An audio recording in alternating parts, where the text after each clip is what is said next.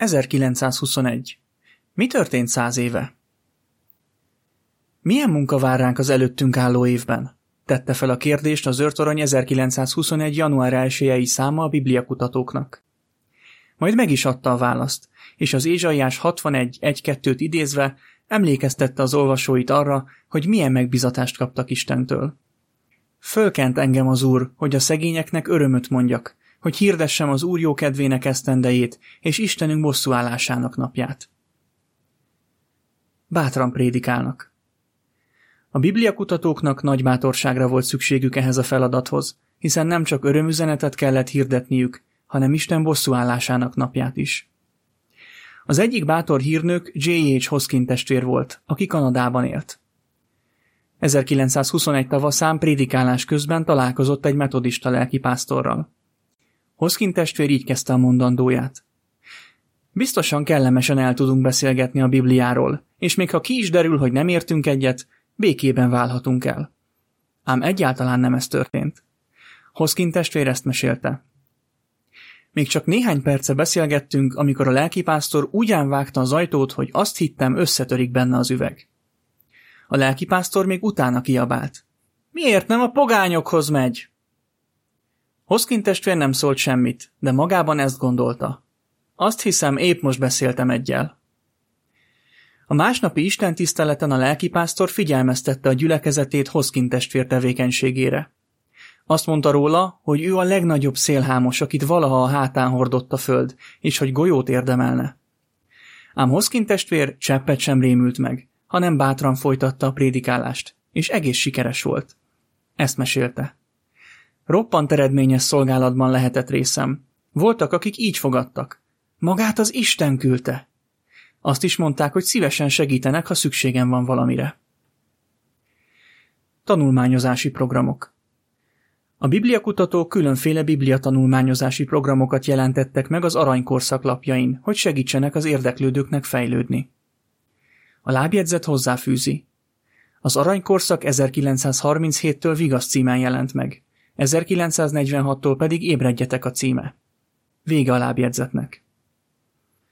Például az Ifjúsági Biblia tanulmányozás című cikksorozat olyan kérdéseket tartalmazott, amelyeket a szülők megbeszélhettek a gyerekeikkel.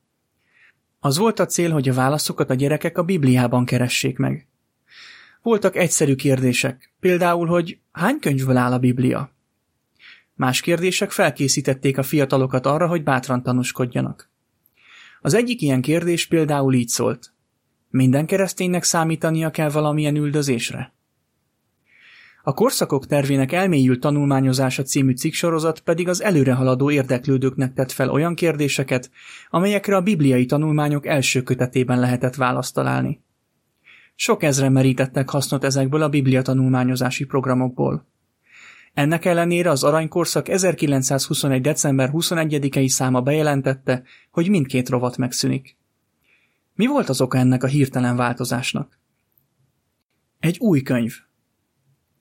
Azok a testvérek, akik vállalták a vezetést, felismerték, hogy mennyire fontos, hogy az új biblia tanulmányozók lépésről lépésre, logikus sorrendben ismerhessék meg a biblia alaptanításait. Ezért 1921. novemberében kiadták az Isten hárfája című könyvet. Akik elfogadták ezt az új könyvet, egyben részt vehettek a Hárfa Biblia tanulmányozási programban is, és így megismerhették Isten szándékát és az örök élet lehetőségét. De pontosan hogyan működött ez az új Biblia tanulmányozási program?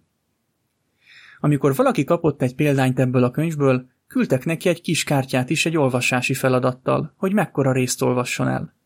A következő héten kapott egy újabb kártyát ellenőrző kérdésekkel, így láthatta, hogy mennyit értett meg az addig elolvasott részből. A kártya alján pedig egy újabb olvasási feladat szerepelt. A tanulmányozó 12 héten át minden héten kapott egy ilyen kártyát a helyi osztálytól, vagyis gyülekezettől. Ezeket a kártyákat gyakran az idősebb testvérek és testvérnők küldték el, vagy olyanok, akiket korlátozott az egészségi állapotuk. Például Anna Kay Gardner, aki Millville-ben, Pennsylvania államban élt, ezt mesélte.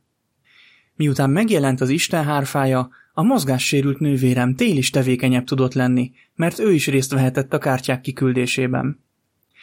Amikor valaki elérkezett a tanulmányozási program végére, A bibliakutatók meglátogatták, hogy tovább tanítsák.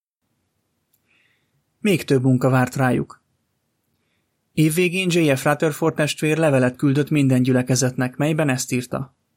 A királyságról való tanúskodás ebben az évben nagyobb méreteket öltött, és sikeresebb volt, mint eddig bármikor az aratási időszakban. Majd a jövőre tekintve hozzátette. De még sok tennivaló vár ránk. Bátorítsunk másokat, hogy csatlakozzanak hozzánk ebben a kiváló munkában. A bibliakutatók pedig meg is fogadták ezt az ösztönzést. 1922-ben rendkívüli lendülettel és bátorsággal folytatták a jó hír hirdetését. A kiemelt részben ez áll. Bátor barátok. A bibliakutatókat őszinte szeretet jellemezte, hiszen mindig számíthattak egymásra. Olyan bizonyultak, akik testvérül születnek a nyomorúság idejére. Példabeszédek 17-17. 1921. május 31-e véres dátumként vonult be az Egyesült Államok történelmébe, mert ekkor volt a talszai mészárlás. Ez a tragédia azzal kezdődött, hogy Oklahoma államban, Talszában egy fekete bőrű férfit börtönbe zártak azzal a váddal, hogy bántalmazott egy fehér nőt. Erre egy több mint ezer fős, fehérbőrű férfiakból álló csőcselék gyűlt össze, amely összecsapott egy kisebb csapat fekete férfival. A harc hamar elmérgesedett, és kiterjedt a feketék lakta Greenwood negyedre. Végül több mint 1400 házat és üzletet fosztottak ki és gyújtottak fel. Hivatalosan 36-an haltak meg a mészárlásban, de valójában több száz lehetett a halálos áldozatok száma. Richard J. Hill testvér, egy fekete bőrű bibliakutató, aki Greenwoodban lakott, így idézte fel a történteket. A lázongás estéjén a heti biblia tanulmányozásunkat tartottuk a testvérekkel az otthonunkban. Amikor véget ért az összejövetelünk, lövéseket hallottunk a városközpontból. Még éjszaka is folytatódott a lövöldözés. Másnapra, június 1 még rosszabb lett a helyzet. Hill testvér így folytatta. Néhányan a környéken lakók közül azt mondták, hogy ha menteni akarjuk a bőrünket, menjünk a városi színházhoz. Ezért Hill testvér a feleségével és az öt gyerekével a Talszai színházhoz menekült. Itt már körülbelül három ezer fekete férfit és nőt őrzött a nemzeti gárda, amelyet azért vezényeltek a városba, hogy visszaállítsa a rendet. Eközben Arthur Klaus egy fehér testvér bátor elhatározásra jutott. Így mesélt erről. Amikor hallottam, hogy a csőcselék megszállja egész Greenwoodot, és hogy fosztogatnak, meg házakat gyújtogatnak, mindenképp meg akartam nézni Hilléket, mert nagyon aggódtam a drága barátaimért. Amikor Arthur megérkezett a Hill család házához, a szomszéd, aki ugyan fehérbőrű volt, de jóban volt Hillékkel, puskával a kezében rákiáltott. Maga meg mit keres itt? Azt hitte, hogy Arthur is fosztogatni jött.